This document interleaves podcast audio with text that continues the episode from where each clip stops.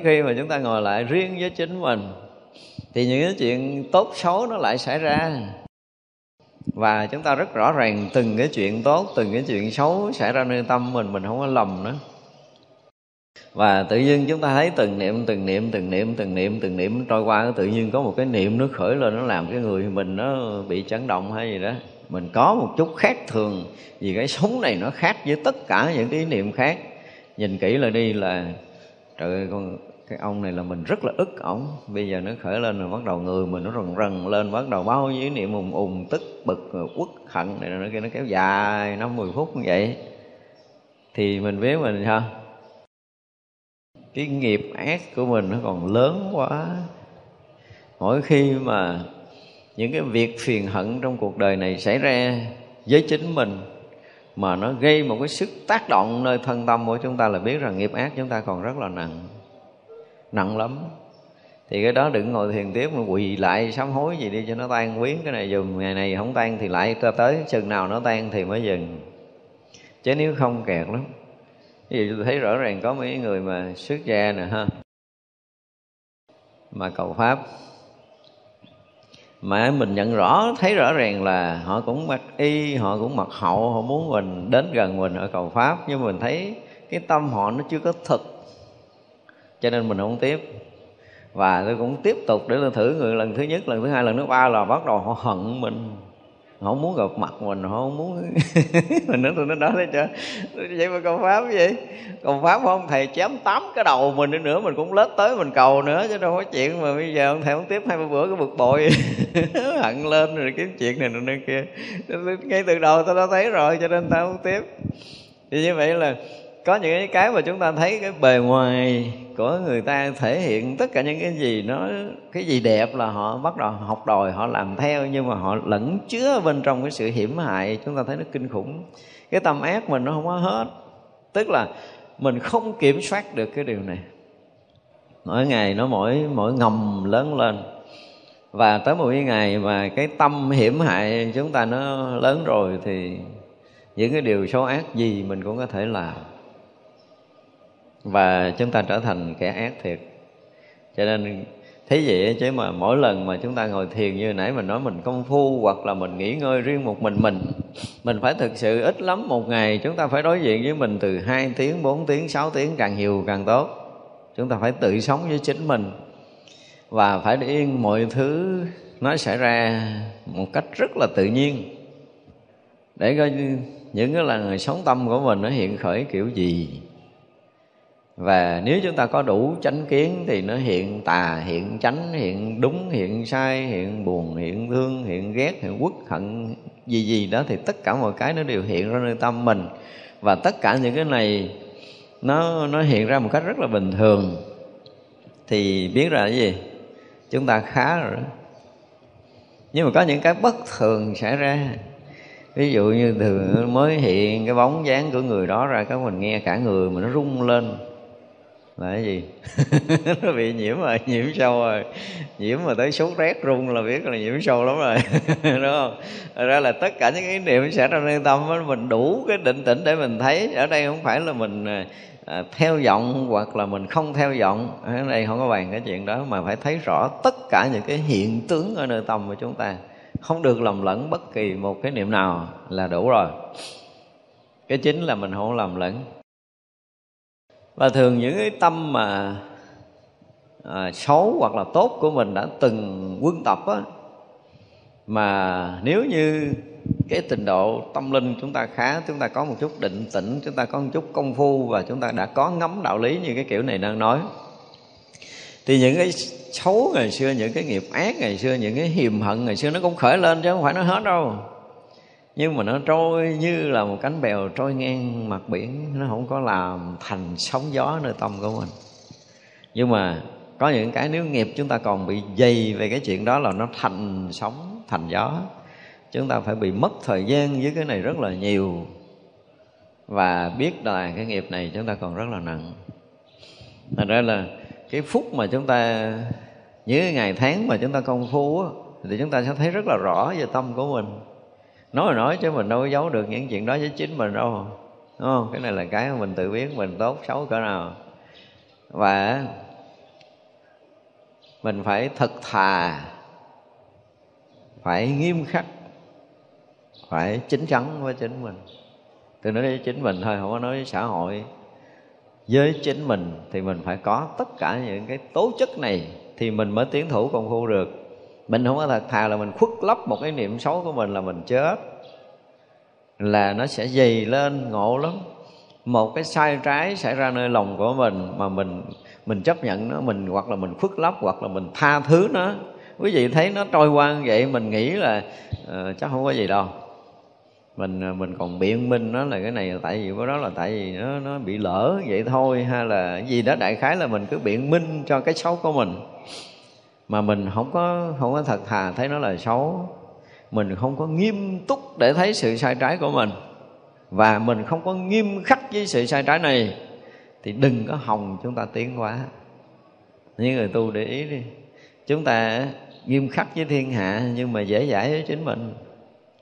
Đó là cái điều mà của người có tu hoặc không có tu họ sẽ thể hiện trong cuộc sống này. Chỉ cần một chút sai trái mà chúng ta không đủ cái nghiêm khắc, không đủ cái nghiêm túc để chúng ta chấn chỉnh, thì đừng có hòng đời này chúng ta tiến bộ.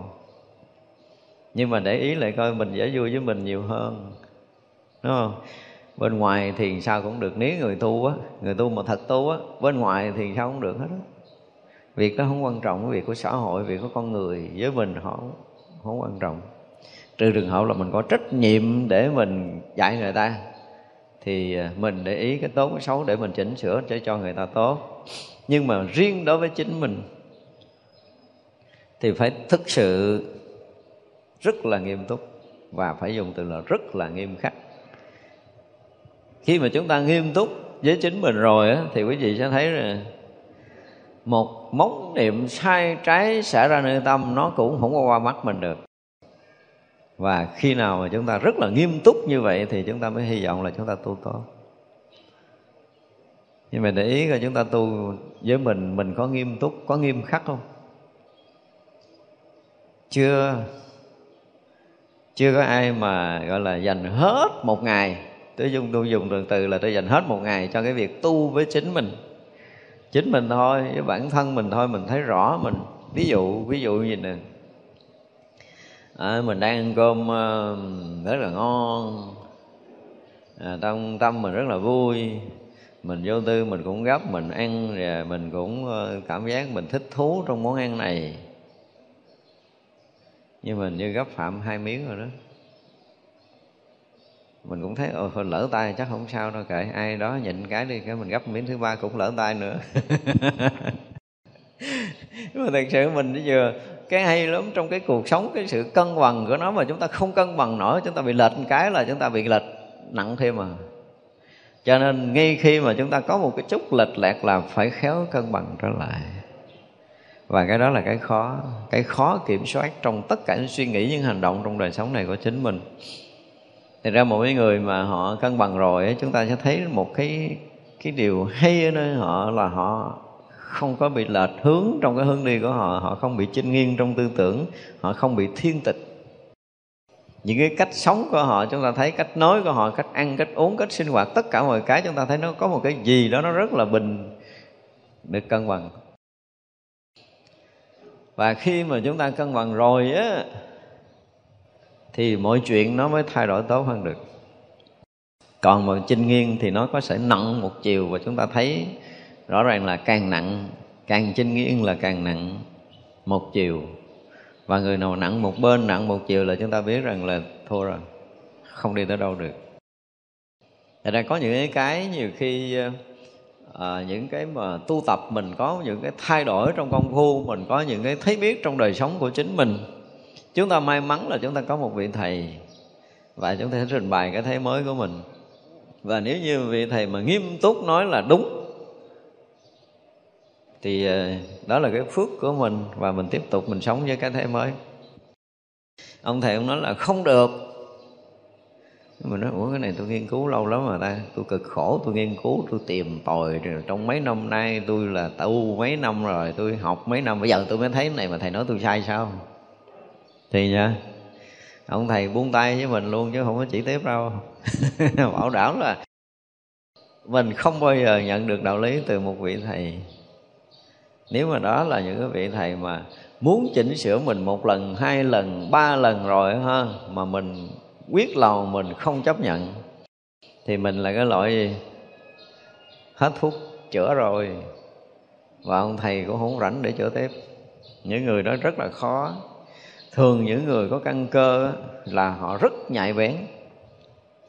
Có những cái mà nhạy bén của một người phật tử, theo một ông thầy học đạo, chỉ còn ông thầy liếc mắt mà với ánh mắt không chấp nhận điều đó, thì người đệ tử đó suốt cái đời này không bao giờ phạm lần thứ hai. Không có đợi ông thầy nói rồi đó được gọi là những người nhạy bén đó. còn những người mà phải nói rồi phải lặp đi, phải lặp lại, lặp tới lặp lui, nó sai hàng ngàn lần, thì biết cái gì? Cái thái độ học đạo người đó không nghiêm túc rồi và không có không có đào tạo, chỉ cho mất thời gian. Mặc dù ở gần một ngàn năm vẫn không học đạo được cái vị thầy. Tâm vậy lấy gì học? Không thể học được đâu. Thành ra là nói tới cái hiểm hại là nó nó dung chứa tất cả những cái xấu dở nội tâm của mình. Nếu mình không thực sự nghiêm túc á, là chúng ta không giải phóng hết những cái hiểm hại nơi tâm đâu và nơi tâm còn chất chứa những cái điều hiểm hại thì chúng ta không thể thành một người hiền thiện, chưa nói là cái gì khác hơn. Đừng nói tới đạo lý. Cho nên ở đây các vị bồ tát rất là kỹ. Ở đây không có dùng cái từ mà nhẫn nữa, mà phải nói là cái hương này không phải là hương nhẫn nữa, mà hương này là hương trí tuệ, hương từ bi. Khi mà người có đầy đủ trí tuệ, đầy đủ từ bi thì cái hiểm hại nó sẽ hoàn toàn biến mất. Có trí tuệ giác ngộ rồi thì cái hiểm hại nó biến mất là tại vì sao? Để một người mà còn cái tâm để có thể hại người khác là cái gì? Chúng ta nhìn xa lại đi nhìn ngược lại nhìn ngược lại. Tại sao tôi bực bội người này? Tại sao tôi hại người này đi? À, thì sẽ thấy rõ ràng là nó có chất chứa những cái phiền hận những cái mà tranh đấu những cái hơn thua gì gì đó trong cái giao tiếp với người này ở đời này hoặc là đời quá khứ. Và mình ngồi mình nghiệm lại là cứ nghĩ tới người đó mình bực nhớ tới người đó là mình khó chịu và quyết lòng để sao mà bẻ cái gai này. Đúng không? Phải bẻ cái gai cho được thế vậy là mình rõ ràng là mình chắc chứa hiềm mà mà cái này nó ngay cái từ cái giới đầu tiên là không sát sanh và không có cái tâm thù hằn, oán ghét. Nói mốt là trong cái giới của phật tử, cư sĩ phải ghi thêm cái câu đó mới được. Tức là à, là thế giới thứ nhất là không sát sanh và không có tâm thù hằn, oán ghét. Oán ghét thù hằn nó mới dẫn tới sát sanh, hại, hãm hại người khác chứ còn nếu mà không oán ghét không có thù hằn thì lại người ta dẫn tới cái chuyện sát sanh không có cái, chuyện mà vui vui đập cho chết một kiến cái kiểu nít thì nó khác. Nhưng mà người lớn là chúng ta phải cộng thêm cái này vô. Đúng không? Ê, vậy là còn có cái tâm hiểm hại tức là còn có cái sự thù hằn quán ghét thì còn trong cái sự giao tiếp nào đó trong cuộc sống này. Nhưng mà nói tận gốc nó là cái gì? Do cái chấp thủ cái bản ngã chúng ta quá lớn do cái sự ích kỷ và cái sự chấp ngã của mình, cho nên người ta đụng tới bản ngã của mình mình mới tức lên, mình mới hận. Thì sở dĩ có hận thù là từ đâu? Không phải từ thằng cha này nói tốt tôi thằng cha này nói xấu tôi thằng cha này chửi tôi thằng cha này hại tôi, cho nên đời tôi thù không phải. Quan trọng là cái tôi bị xúc phạm, gốc nó là từ đây. Cho nên ở trên là thanh tịnh rồi á, và có trụ trí tuệ để sống trong cảnh giới mà vô trụ rồi và sống trong cái cảnh thanh tịnh tuyệt đối rồi, thì là không nhiễm nữa. Không nhiễm ở đây không phải là không nhiễm pháp thế gian mà không nhiễm tới cái ngã luôn. Tức là đối với bản ngã nó không có còn có chấp thủ để nhiễm. Bất kỳ một cái gì mà chúng ta chấp thủ thì cái đó được xem là cái nhiễm ở nơi tâm của mình. Bây giờ tới mức độ tận cùng là chúng ta không có nhiễm cái ngã này, không còn chấp thủ cái ngã này thì cái tâm hiểm hại này nó mới dứt. Chứ còn một tí trụ ngã thì một chút hơn thua vẫn còn. Và có thì không? Có khóc cái thế giới này. Có một cái là có hết có một cái là còn đủ. Mà thực sự thì mình không phải là, mình gọi là mình tu cho hết, không phải là mình tận diệt. Cái kiểu của mình đó từ xưa giờ mình nói thì mọi người cũng biết là không phải là tận diệt. Nó có đủ tất cả mọi cái ở trong tâm giới này cái gì, thì nơi tâm mình có cái đó. Hay nói ngược lại là tâm mình có cái gì, thì tam giới nó xuất hiện cái đó. Nói ngược vậy là nó đúng hơn. Ra là không có nói tiểu vũ trụ, đại vũ trụ gì đâu, không có vũ trụ nào hơn cái vũ trụ mình nó trên của mình là nó có đủ hết. Có điều là cái cái thời điểm, cái thời khắc đó đó, cái gì nó mạnh hơn thì nó sẽ có cái lực hấp dẫn mạnh hơn. Vậy thôi bây giờ cái nghiệp mình mê tiền thì tiền nó hấp dẫn mình mạnh hơn. Mình mê danh thì danh hấp dẫn mình mạnh hơn. Chứ tiền nó cũng có vũ trụ này này rồi danh nó cũng có sẵn ở đây. Cái gì nó cũng có hết nhưng mà cái lúc cái cái cái nghiệp của chúng ta để nó chiêu cảm với cái duyên ở bên ngoài á. Cho nên khi mà chúng ta à, thanh tịnh thì tự động á, cái sự chiêu cảm của nó khác đi ở cái tầng sống thanh tịnh của vũ trụ này và chúng ta trộn lẫn chúng ta hòa tan trong cái thanh tịnh đó. Để chúng ta không có gớt xuống những cái tầng thấp.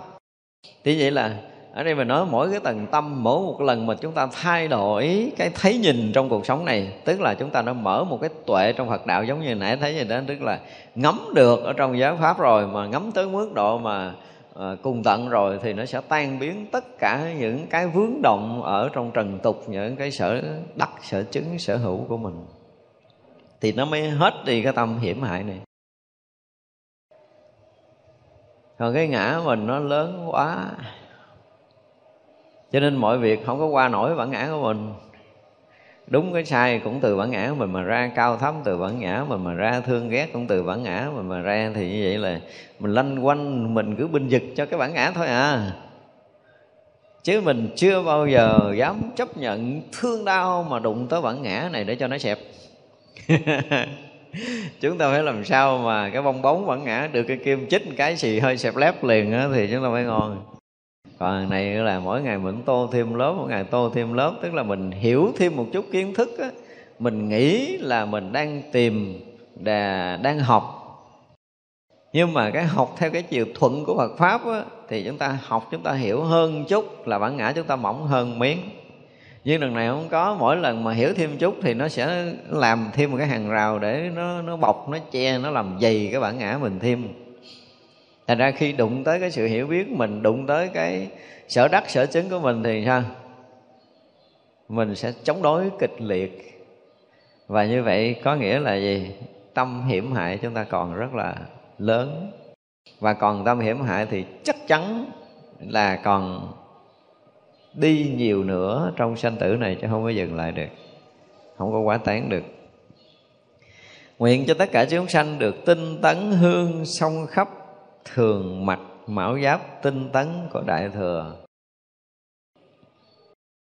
Đó, nãy giờ mình nói là là mình nghiêm khắc với chính mình từng sát na một để mình thấy được những cái dòng tâm nó đang sống ở nơi mình những cái dòng sóng tâm nó đang trỗi lên, lặn xuống, trồi lên, lặn xuống, trồi lên, lặn xuống ở nơi mình. Như vậy là tất cả những cái thuận nghịch xảy ra nơi tâm, chuyện đầu tiên là chúng ta có bình tâm nổi với hai chiều thuận nghịch xảy ra nơi lòng mình, chưa có đó? Nếu mà chúng ta đủ cái định tĩnh để mà chúng ta thấy ở hai mặt tâm của mình xảy ra, mà chúng ta rất là yên thì chỗ này lục tổ nói sao? An tâm tại vọng tình. Ngay đó không có ba chữ. Nhưng ta không có an tâm được. Buồn á, thì cũng làm cho chúng ta bị bất an. Vui nó cũng làm cho chúng ta bị bất an, đúng không? Thiện cũng làm chúng ta bất an, mà ác cũng làm cho chúng ta bất an. Thì cả hai đầu tâm này nó luôn gọi là cái gì? Câu thúc mình. Nhiên bên nào cũng bị dính. Gọi là câu bị câu thúc ở hai đầu và làm sao chúng ta thoát khỏi cái câu thúc này một lần trong đời của mình? Không có niệm nào xảy ra từ thô cho tới tế mà mình không nhận rõ nó. Và không có niệm nào mà dướng động lại ở nơi mình. Tất cả đều thấu thoát, thấu và thoát nó. Đây là cái mà nghe thì nó thường lắm nhưng mà thực sự khi mà chúng ta đi sâu vào trong công phu, mà chúng ta không đủ cái tuệ giác. Ở đây tôi không dùng từ là tỉnh giác đâu. Không có dùng là từ là gọi là chánh niệm tỉnh giác theo cái kiểu mà cái sách vở nói, mà chúng tôi dùng cái từ là cái tuệ giác hiện tiền của mình không có đủ. Chúng ta không đủ định tĩnh là chúng ta không đủ tuệ giác. Như vậy là hai mặt thiện ác ở tâm á, chúng ta không có thấu thoát chúng ta phải thực sự thấu thoát đó. Giống như trong cái bản kinh mà mà mà nguyên thủy có một cái từ mà tôi khen rất là hay, gọi là an trú niệm thực sự an trú thì rất là khó, không phải dễ. Nhưng mà từng niệm từng niệm xảy ra mà chúng ta đủ cái định tĩnh, đủ cái sáng suốt để chúng ta thấu thoát thì chúng ta rất là an và cái an này nó không phải là an nơi giọng có giọng không giọng đúng giọng sai giọng thiện giọng ác nữa mà ở nơi cái an tĩnh ở nơi cái tự tại ở nơi cái thông thấu ở nơi cái thấu thoát của mình nó, nó đã bắt đầu đủ cái lực hiện tiền rồi. Tâm mình nó đủ cái lực hiện tiền khi mà chúng ta nhận được một cái gì riêng ở trong đạo lý của mình mà lực này nó đã đủ rồi thì quý vị sẽ thấy rằng y như mặt trời ở trên không chiếu xuống dạng vật đều thấu rõ, nhưng không dính nào hết mặt trời sáng không có phải là chiếu soi dạng vật. Đúng không? Mình mới thấy rõ điều này, nhưng mà không có vật nào không bị mặt trời chiếu soi. Nhưng mà thực sự là mặt trời không có chiếu, không có soi. Ở đây là cái cái mà để chúng ta khéo công phu. Phải nơi dùng cái từ là khéo công phu. Đây mới gọi là tu theo cái kiểu đại thừa, tinh tấn đại thừa. Đang giải thích cái từ tinh tấn của đại thừa ở đó là mình không có chú mục mình không có chú tâm. Mình không có để ý. À, và thật sự mình cũng chẳng có quan trọng cái gì. Nhưng mà không có cái gì mà không thông không thấu thì đó là là gọi là tinh thấn của đại thừa. Còn bây giờ mình chú tâm để mình coi cái đúng cái sai cái hay cái dở nơi tâm của mình là mình đã bắt đầu tự làm khu biệt tự bóp nhỏ mình rồi. Không phải là tinh tấn của đại thừa. Tinh tấn đại thừa lạ lắm giống như mặt trời lên rồi đó vạn vật đều được tỏ sáng. Không phải là cầm bằng đi, đèn pin ban đêm đi gọi từng cái không có chuyện đó là hết pin rồi nó cũng tối hù à. Thì không phải cái chuyện này không phải chuyện này. Nó giống như mình nói ba cái tầng công phu á. À, cái công phu thứ nhất là cái kiểu con chó mà người ta quăng cục mồi đúng không? Thì nó chạy tới nó chụp được cục mồi đổ mồ hôi á. Cực lắm. Thì cái dạng này thật sự là nó không phải của đại thừa cái thứ hai thì à, cái kiểu mèo thì nó nhẹ hơn, đúng không? Thấy con chuột nóc nhà rồi thì nó rất là tỉnh, nó ngồi đó. Ngồi định tĩnh, định thần, cái bắt đầu nó nhìn, nó thấy con chuột mà nó quay đầu nhìn nó chính xác một trăm phần trăm rồi, nó mới trợn con mắt lên nhưng nó lệch lệch là nó nó không có hớp hồn con chuột con chuột không có té đâu. Thế vậy là nó gom thần nó lại, nó đợi con chuột mà nó quay qua quay lại mà cái đầu mắt nó vừa chính xác một trăm tám mươi độ với con mắt nó trừng mắt một cái con chuột bị mất hồn, buông tay rớt xuống chụp. Này cũng thuộc cái dạng cao thủ à. Ở cái dạng bắt thứ ba là con tròn đúng không? Nó thấy con gà đó. Nó đi rất là nhẹ nhàng, thư thái, thanh thản, thảnh thơi. Con gà nó cũng không biết là con trồn này muốn ăn mình đâu, con trồn nó đúng là con trồn cáo những cái người ma lanh người ta gọi là trồn cáo nó bắt gà rất là siêu đẳng. Nó đi cà lắc cà lắc cà lắc giống như nó không để ý tới gà, nhưng mà cái khoảng cách mà nó canh đúng chính xác là nó chụp dính rồi một cái là kịch hết chạy thì cái đó cũng thuộc về cao thủ không? Thấy chưa? Nhưng mà cái cao thủ nữa là cái gì? Con sư tử. Sư tử mới ghê. Tức là bây giờ nãy con chó mà quăng cục mồi ra thì con chó chạy lại nó chụp cái cục mồi, đúng không? Mà con sư tử nó ác ôn lắm rồi. Quăng cục mồi ra là nó sẽ chụp cái người quăng á, chứ nó không có chụp cái cục mồi. Thì đó mới là chính xác á. Sư tử là mới chính xác. Thật ra là đó là cách để công phu. Đây mới gọi là công phu đại thừa là khi mà cái ý niệm thiện, ý niệm ác mà khởi ra đó, thì đầu tiên là mình cũng thấy từng niệm từng niệm từng niệm. Đó là vẫn còn có một cái dạng soi chiếu bình thường. Nhưng mà tới cái tầng hồi nãy mình nói là thấu thoát tức là niệm nào ra thì cũng thấu rõ nó và không có dướng động lại thoát hẳn, không có gì để dướng lại ở hai đầu. Một giai đoạn mà chúng ta thuần định lực, chúng ta đủ rồi á, thì chúng ta sẽ thấy được cái gì? Cái chỗ khởi niệm này nè mới xong. Cái chỗ khởi đó đó, chứ không phải khởi tốt, khởi xấu. Khởi tốt, khởi xấu là cái chuyện ngọn ngành rồi. Kiểu sư tử chụp cái thằng quan cùng ngồi á còn ở là thiện ác đúng sai, ở nơi tâm chúng ta là cục mồi đang quăng ra. Cục mồi đang quăng ra, chứ không phải là gốc. Nó là hiện tướng, nó là cái cái bên ngoài. Và tứ hơn thua bên ngoài thì không giải phóng được, không giải thoát được, và không có đạt tới cái đỉnh cao. Tại ra khi mà tinh tấn theo cái kiểu đại thừa là gì? Là luôn sống với cái cảnh giới thanh tịnh tuyệt đối, hòa nhập trong cái chỗ mà cái nguồn động khởi của tự tâm thì đó mới gọi là định của đại thừa. Chúng ta ở cái nơi đó, tất cả những cái động khởi nó hiện ra. Đúng như bài kinh mới nhã là tất cả các pháp đều hiển lộ từ không tướng. Và bây giờ tất cả những cái đang hiển lộ đó, những cái đang hiển lộ đó, hồi trước nó là thiện, hồi trước nó là ác. Và thiện mình cũng không dính rồi, ác mình cũng không dính rồi. Thì mình nghĩ là mình công phu ghê gớm đó rồi, nhưng mà chưa tới cảnh giới của đại thừa. Cảnh giới đại thừa là mỗi cái hiện tướng đều là gì? Là bát nhã hiện. Chư Phật trong ba đời thường hiển hiện bát nhã ba la mật đa thì mới đạt được đạo quả vô thượng chánh đẳng chánh giác. Thật ra là bây giờ hồi nãy là nó thiện Mình cũng thấy nó thiện, nó ác Mình cũng thấy nó ác. Thế nhưng mà vẫn là hai cảnh giới của tâm khác nhau Tâm móng niệm thiện ác Và cái rõ biết chiếu soi hai cái khác nhau Là đây là cái giai đoạn công phu Của một cái người gần tới Đại Thừa chứ chưa phải. Thực sự tinh tấn của Đại Thừa là người đó ở trong cái cảnh giới thường tại định. Và ở trong cảnh giới thường tại định đó thì tất cả mọi hiện tướng đều là thật tướng hiện tiền. Nó không có thiện, không có ác. Không có nói thiện và không nói ác nữa. Mỗi cái hiện hữu đều là viên mãn, là tròn đầy, đều là bất nhiễm. Thì đó mới gọi là tinh tấn của đại thừa. Thì vậy là là mỗi mỗi cái hiện tướng là mỗi mỗi cái bát nhã hiện, mỗi mỗi cái bất nhiễm hiện, mỗi mỗi cảnh giới thật tướng hiện. Thì vậy là tất cả đều hiện tiền, hiện hữu, hiện thực. Chứ nó không có cái khác nữa. Và ai sống được vậy thì mới được gọi là tinh, gì đó, hương sông khắp cùng. Và cái gì đó, mặc áo giáp tinh tấn của đại thừa cỡ đó đó.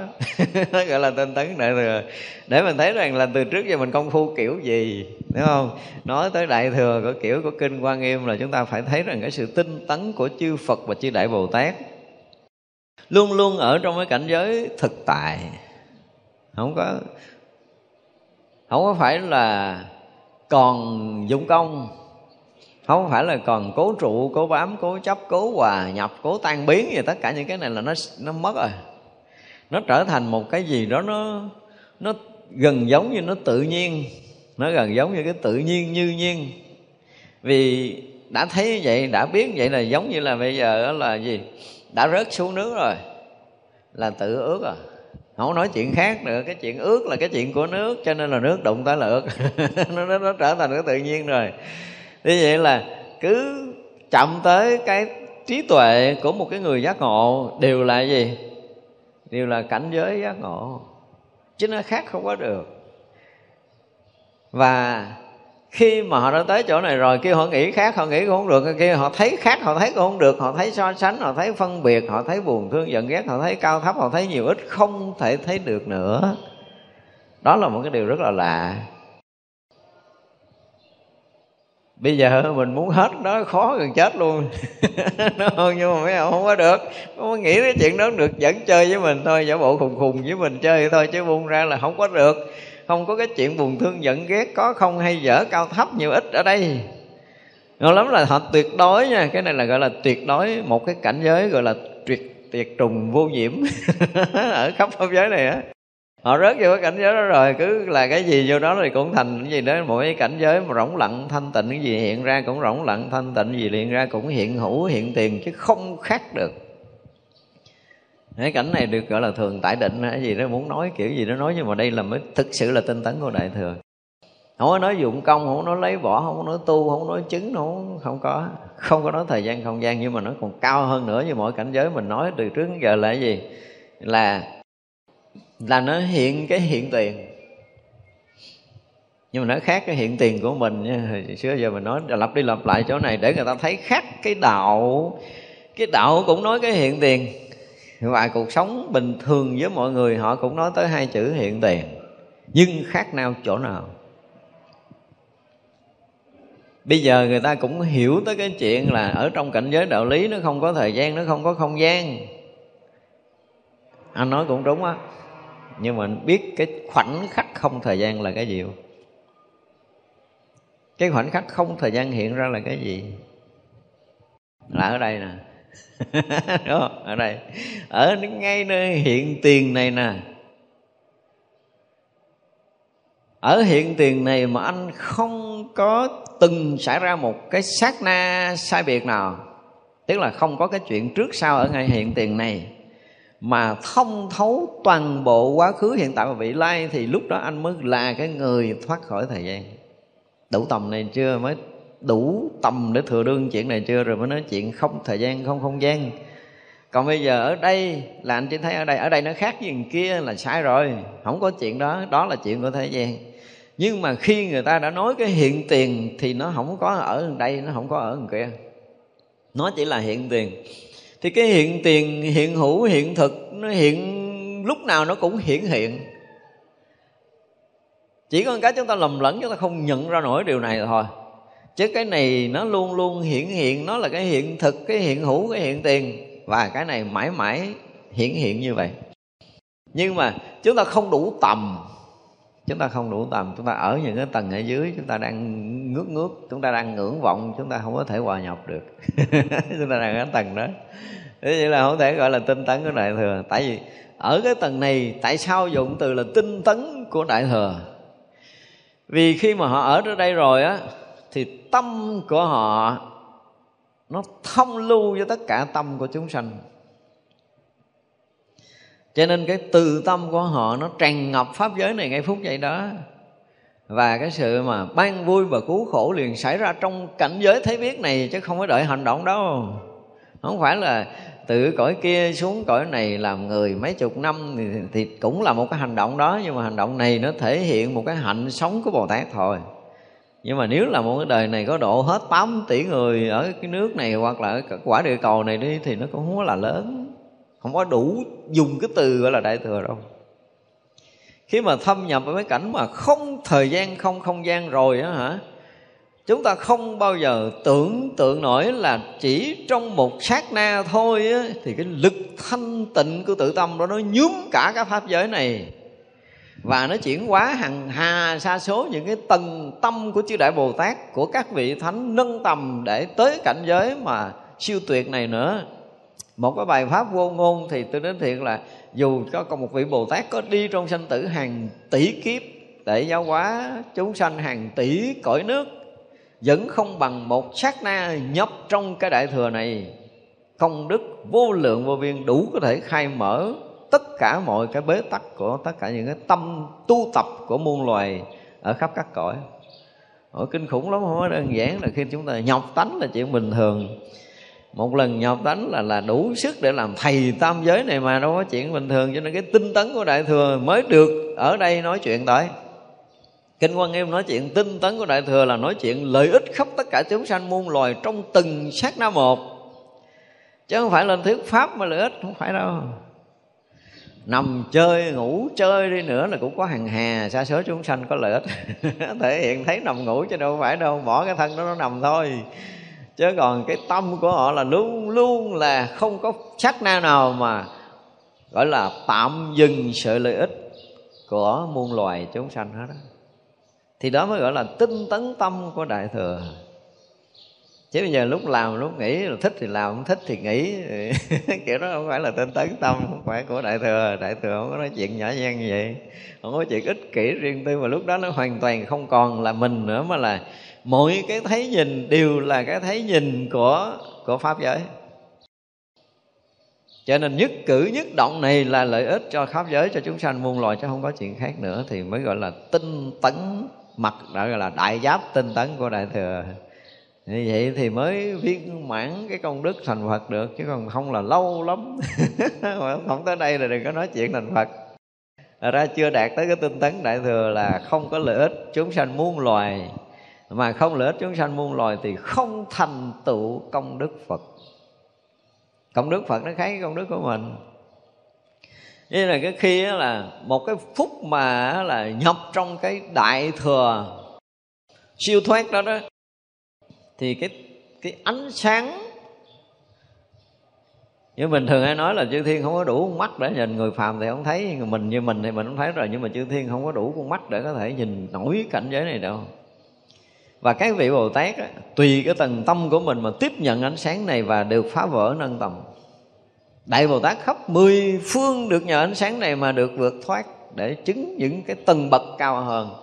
Những vị đại bồ tát có khi được khai thị bởi ánh sáng này mà nhập cảnh giới phật đạo nữa. Kinh khủng vậy mới gọi là đại thừa tâm chứ. Những tâm kiểu của mình tâm gì chứ chưa phải đại thừa. Chúng ta chưa có tới cái tầng này đâu cho nên mà khi mà học tới quan nghiêm mà chúng ta mới thấy rõ ràng là Phật pháp là một cái chơi, không phải là chân trời cao rộng mà là cái gì đó nó mênh mông pháp giới này, chứ không nói cái chuyện riêng tư của cái tam giới nhỏ nhẹn này. Đối với chư Bồ Tát thì tam giới này là rất nhỏ mà trước đây ngài dân thụ nói rồi là cái tam giới này còn nhỏ hơn một phần triệu của hạt cát. Đúng rồi đúng rồi, không phải sai đâu. Không phải nói khoát rồi câu nói nó hoàn toàn chính xác, không có vừa, không có không có không có khoát à nó không phải là nói nó nói quá cao siêu gì kiểu Phật đạo nói phóng đại, không có. Nếu nhờ trong đó rồi mình mới thấy rõ ràng là tâm giới này còn nhỏ hơn một phần triệu của hạt cát thì cái việc làm mình đúng sai ở đây là cái gì? Mà tối ngày còn bám. Thì cái tôi thấy không biết làm sao. Không biết sao nói cái chuyện mình nó nhỏ nhỏ nhỏ, nhỏ lắm lắm luôn á. Mà mình buông ra không nổi. Sao kỳ đúng là cái tâm nó chưa có mở. Là mở tâm phải khai mở được cái tâm của mình để mình một lần nhìn cái một lần được tận mắt để mà thấu thoát cái tam giới này nó như thế nào? À, mình dùng từ nhìn thấy nó nghe nó nó nó hạn hẹp lắm. Đó chúng ta ít lắm là một lần như vậy. Còn không là chúng ta vẫn vẫn khu biệt bằng cái ngã chấp riêng tư của mình. Hiểu biết mình lớn thấy mình rộng chút là mình tưởng mình thoát cho không phải. Nó cũng là cái kiểu mà bản ngã nó nở nở theo cái chiều kiến thức thôi. Không giải quyết được chuyện gì hết trơn thì cái đó không phải là cái tinh tấn của đại thừa. Nguyện cho tất cả chúng sanh việc định hương sông khắp an trụ nơi chánh định hiện tiền của chư Phật. Đó nãy mình nói là nó gần tới cái chỗ chánh định hiện tiền thì cái, khi mà rớt vào cái chánh định hiện tiền của chư Phật rồi á thì đầu đầu tiên là gì? Là chư Phật mười phương bị rung động cái đó. Cảnh giới của chư Phật từ xưa giờ nó có thêm một tầng sáng mặc dầu là cảnh giới chư Phật đã sáng rồi, nhưng mà bây giờ cộng thêm một cái lực sáng của cái định lực của một vị Phật mới, thì là khắp pháp giới này được sáng cỡ mà mặt trời này nhân gấp một tỷ lần nữa kìa. Ma tà rồi thấy nổ mắt hết không đủ sức để thấy cho nên nhắm mắt lại. Thì vậy là chuyện đầu tiên là nó có một cái sự dung thông đó một cái, chúng ta tưởng tượng như là điện mà được được được được tăng lên cái cái cường độ. Thì ánh sáng được tăng lên một một tầng. Thì dung hội, dung thông, hòa quyện mà nó tạo một cái sự rung động mới, thực sự. Cho nên khắp chư Phật mười phương ngay cái phút mà nhập trong cái định của Phật định á, thì khắp chư Phật mười phương là tháo thoát cái việc này thông cả cảnh giới này liền. Chuyện đầu tiên là như vậy. Chỉ vậy là các vị đại bồ tát mà gần gọi là đẳng giác á các vị đại bồ tát mà đẳng giác á thì là người tiếp nhận ánh sáng này mãnh liệt nhất tới cái tầng này không còn dùng ngôn ngữ để diễn tả theo cái kiểu khai thị bồ tát đâu. Thì ánh sáng này là khai thị nè. Thì bao nhiêu vị mà đẳng giác bồ tát đều được mở để thấu thoát cảnh giới định lực của chư phật. Là có thể nhập cảnh giới của chư phật một lượt luôn nữa. Với hằng hà, sa số các vị. Chứ không phải là một mình mình mà nhập tới chỗ đó là một mình mình đi đâu, không có chuyện đó đâu. Cái đại thừa là nói chuyện chung nhất cho nên những người mà gần cái đẳng cấp đó, khi mà cái vị này nhập định là có khả năng các vị hàng loạt các vị khác được vào cái định đại thừa luôn. Đó là bài pháp vô ngôn trong vũ trụ này, nó có một cái năng lực chuyển hóa kinh khủng ở những cái tầng tâm lớn.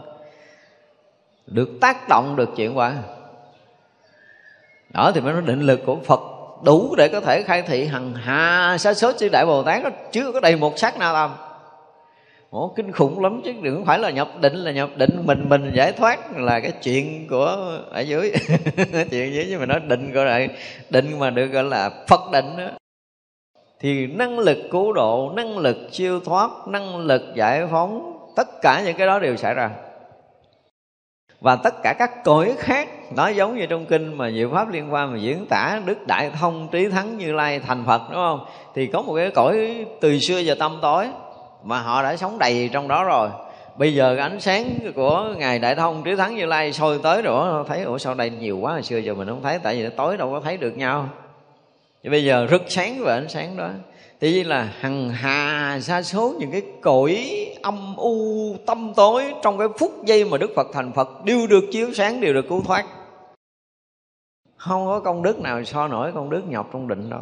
Định mà phật định cái này nè nó kinh khủng lắm không có đơn giản như chúng ta hiểu từ trước giờ mà nhập định là mình lặng hết vọng niệm rồi mình á, ở trong cảnh rỗng rỗng lặng thanh tịnh rồi phúc lạc vô biên gì gì đó. Diễn tả từ luôn tôi nói cái này còn non lắm.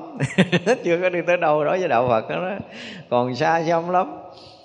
Rồi nói tới định mà nói tới phật định là đúng là thế gian này không có ngôn từ để diễn tả đâu chấn động, tan biến, hằng hà, sa số cung mà. Không phải tan biến là phá nhà, phá cửa nó đâu mà. Tại vì tất cả những cái ma tâm đã được soi sáng bởi ánh sáng chiêu thoát. Và khi mà tâm đã sáng rồi thì những cái tâm tối đều được phá hủy, thành trì mà bao phủ đen tối đều được tan biến. Gọi là phá hằng hà, sa số những cung mà mình bình thường thôi, đây mình nói chuyện bình thường nè. Sau một giai đoạn mình công phu bế tắc, bỗng dưng một cái lần đó mình ngộ được cái lý gì đó, mình sáng ra, bây giờ sách nào mình đọc mình cũng hiểu, ngữ lục nào mình đọc mình cũng biết là cái gì, bao nhiêu cái thành trừ thì tâm tối đã được mình phá. Nhưng mà đó là nói chuyện của ma tâm mình thôi. Nhưng còn những cái cảnh giới khác, những cái cõi giới khác, đều được cái năng lực định này phá vỡ toàn bộ cho nên tại sao người, có rất là nhiều người tu gặp khó trong công phu? Vì á, mình nói chuyện đơn giản nhất là có một người mà biết đạo lý, thì một, chúng ma đã bị mất. Tất cả chúng ta khi chưa biết đạo lý, chúng ta đều là chúng của ma. Đừng nói chúng ta quy phật tử. Phật tử là chúng ta còn còn à, cái niệm tham, tức là ma tâm nó vẫn còn sân si, mạng nghi thân kiến biên kiến kiến thủ với cấm thủ, tà kiến, rồi đó, tất cả những cái ma tâm chúng ta còn nguyên và tất cả những cái tầng đó đều được chúng ta phá vỡ. Nhưng mà ở đây chúng ta muốn nói tới cái định lực của đức phật thì đủ sức để có thể phá vỡ và nâng tầm. Có nhiều khi ở đây á, mình đang ngồi thiền mình đang bị bế tắc đây. Mình đang bị bế tắc nhưng mình quá thiết tha tu hành mình công phu cũng quyết liệt lắm mà mình không có phá được. Nhưng mà trong cái lúc đó ở cái cõi giới nào đó có một đức phật thành phật thì liền khi đó cả pháp giới này được ảnh hưởng bởi cái lực định của đức phật đó, và mình cũng được nâng tầm. Đó mới là định của phật. Định mà không có đủ sức để nâng tầm, để phá vỡ, để khai phóng, để khai thị, thì không phải là định của phật. Bữa nay chúng ta nghe nói cái kiểu định của phật hơi mới, đúng không? Nhưng mà đó là sự thật. Các đại bồ tát không có lực này do đó dù ở khắp mười phương này, ở đâu đó, ở cách chúng ta hàng tỷ tỷ năm ánh sáng, nhưng mà có một cái vị đó thành phật là cõi mình cũng được nâng tầm. Tâm thức của những người đang hướng tới cái đạo giác ngộ giải thoát. Đó mới là cái hay ở trong định của phật. Và soi sáng rất là nhiều cõi.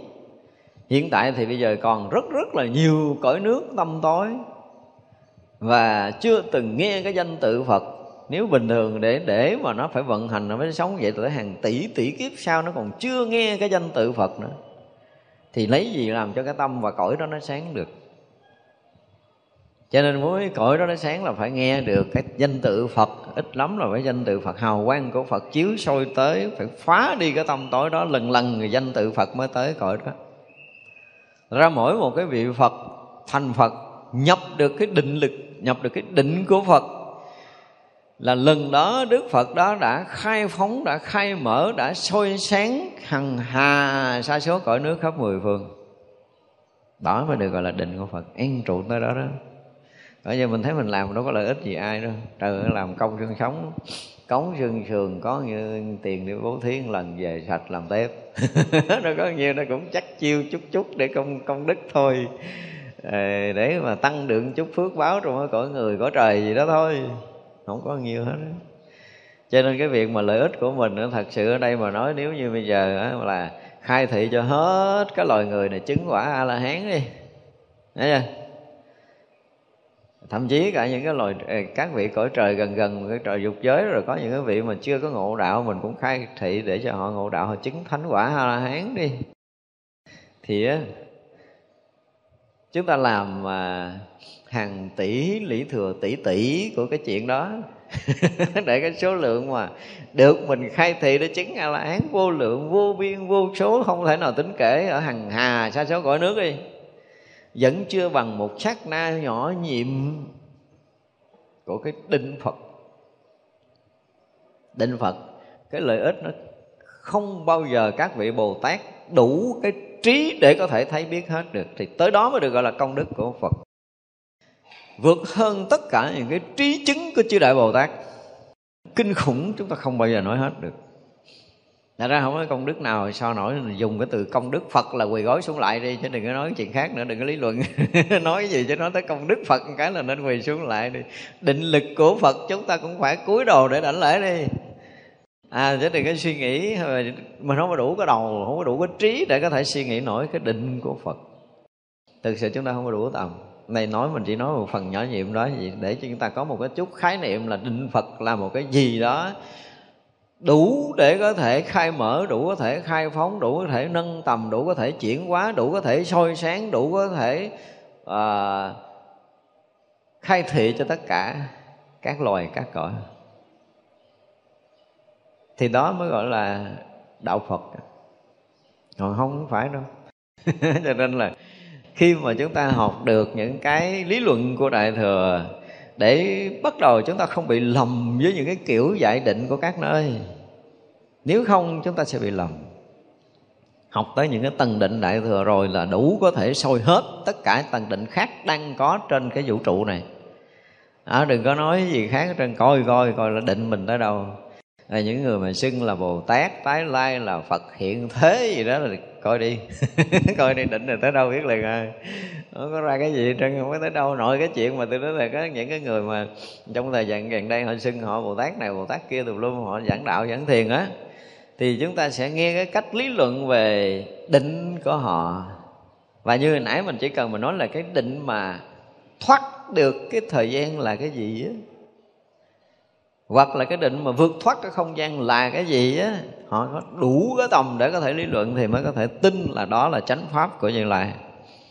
Còn mà không đủ sức để có thể nói được cái chuyện mà thoát thời gian, thoát không gian khi chúng ta vào định, thì chưa có đủ tầm đâu. Không phải là định của đạo phật, thì chúng ta phải xét lại. Nguyện cho tất cả chúng sanh đều được cái huệ song khắp một niệm được thành trí vương vô thượng. Một niệm nó thành cái trí trí của vua, trí vương, tức là trí của vua. Mà vua vô thượng chứ không phải là vua bình thường nữa. Cái trí chứng của đức phật là, gọi là chứng được nhất thiết trí trí. Nhưng mà khi mà nó chứng được nhất thiết trí trí có nghĩa là gì? Bây giờ cái hiểu mình đang vậy nè. Hiểu không? Rồi có người chứng được tu đà hoàng họ sẽ có cái nhận định khác. Tư đà hàm có cái thấy khác vừa cái định vừa cái tuệ khác. Rồi a la hàm cho tới a la hán là sẽ có cái định và cái tuệ khác cho tới các vị bồ tát. Và các vị à, bồ tát lớn hơn tí và ở một phương cho tới mười phương ở cõi nước này. Vậy mà phúc đã nhập định phúc đã nhập trí của như lai á quý vị thấy rõ ràng là không có một cái mãi may trí tuệ nào trong tam giới mà trí như lai không có phủ trùm. Không có không có cái ông thánh nào, không có cái ông bồ tát nào. Không có chứng cái quả gì, trụ cái định gì, khai cái tuệ gì, có cái năng lực gì mà phút chốc đức phật đã nhập trong cái đại trí giác ngộ này rồi á, là tất cả những trí tuệ đó là đều là nằm trọn trong cái thấy và chỉ là một sát na tâm là thấy thoát hết tất cả những trí tuệ đã có trong mười phương pháp giới này và thông thấu luôn tất cả những cảnh giới trí tuệ của chư Phật mười phương đã từng chứng từ xưa tới bây giờ. Thì đó mới gọi là trí tuệ của Phật. Đó, tới đây mới gọi là pháp vương nè, tới đây mới là trí vương vô thượng. Không có cái gì có thể hơn. Và nhập, dung thông với tất cả những trí chứng của chư Phật khắp mười phương, tất cả những trí chứng của chư Đại Bồ Tát, chư vị thánh hiền mà tất cả chúng sanh muôn loài trong một sát na một là thấu thoát toàn triệt không lầm lẫn, không cao thấp và nhập tất cả những trí chứng đó của tất cả chúng sanh muôn loài. Thì như vậy được gọi là là trí vương vô thượng hiện tiền. Ở đây chúng ta có thể hiểu được một chút vậy thôi cái này là đã nói để chúng ta có khái niệm để thấy rằng trí tuệ của phật, nếu mà nói về trí tuệ của phật, nói về phước của phật, thì thiệt là chỉ có nước quỳ xuống mà lại cho hết đời này cho tới đời khác đi, chứ đừng có suy nghĩ khác nữa. Mình không có đủ cái sức, đủ độ tầm. Ai mà nói ngồi đó mà chê phật cái gì gì đó, tôi nói thiệt là sám hối tới hàng tỷ kiếp, rồi vừa mỗi một ngày xúc nghiện tới tám ngàn lần. Để để mà sám hối đi nhưng mà nó đủ tầm, không có đủ trí để mà có thể hiểu được một mãi may về phước đức và trí huệ của đức phật trong đời này. Với cái trí của người thế gian không đủ tầm đó. Cho nên chưa từng tu, chưa từng chứng được những cái thánh trí mà muốn nói cao, nói thấp đạo phật hả, thiệt là người đó là điếc không sợ súng, mù rờ mùa rờ voi. Rờ voi còn đó là nhẹ cũng còn chạm tới thân con voi được chút chút. chứ còn mà không có biết được cái gì ấy, mà đức phật ví dụ đúng là giống như con mũi mà đưa cái chân xuống biển chấm cái lấy lên một cái giọt nước trên đầu cái chân của con mũi thì trí thế gian này chưa chắc bằng một phần tỷ của cái dấu chân của con mũi chấm trong nước đó nữa. Làm gì mà có thể thấy được cái đại dương mênh mông trí tuệ của đức phật? Không có đâu. Cho nên khi mà gọi là gì đó xương tán như lai á, chúng ta cũng phải hiểu tới đây để mình mỗi lần mình nhất giả xưng tán như lai là mình hiểu như lai ở đâu để mình xưng tán. Nó mới có phước. Chứ hướng về đức phật mà chúng ta chưa có đủ cái này mình không hiểu đức phật là ai không hiểu đức phật tới đâu không hiểu đức phật ra làm sao tới cái tầng nào. Mình nói đức phật là cái ông giác ngộ. Chừng đó thôi chứ mình biết cái gì hơn đâu nhưng mà càng tu chứng chừng nào càng mở tuệ chừng nào á, thì chúng ta càng thấy đức phật càng mênh mông càng vĩ đại. Chúng ta không có tưởng nổi bằng cái tưởng tâm tưởng của thế gian là không sức không có cái sức nào có thể tưởng được. Chỉ có những cái thánh trí mới có thể thấy được ít phần gọi là thấy được ít phần.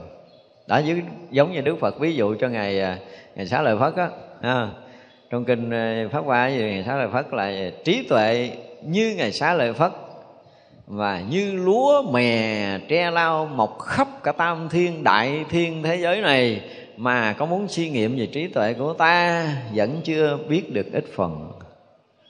Đức Phật có nói điều này rồi. Còn mình là phàm phu thì thôi, chịu đi. Ờ, thánh trí với Ngài Xá Lợi Phật Mà vẫn chưa có thấy được ít phần.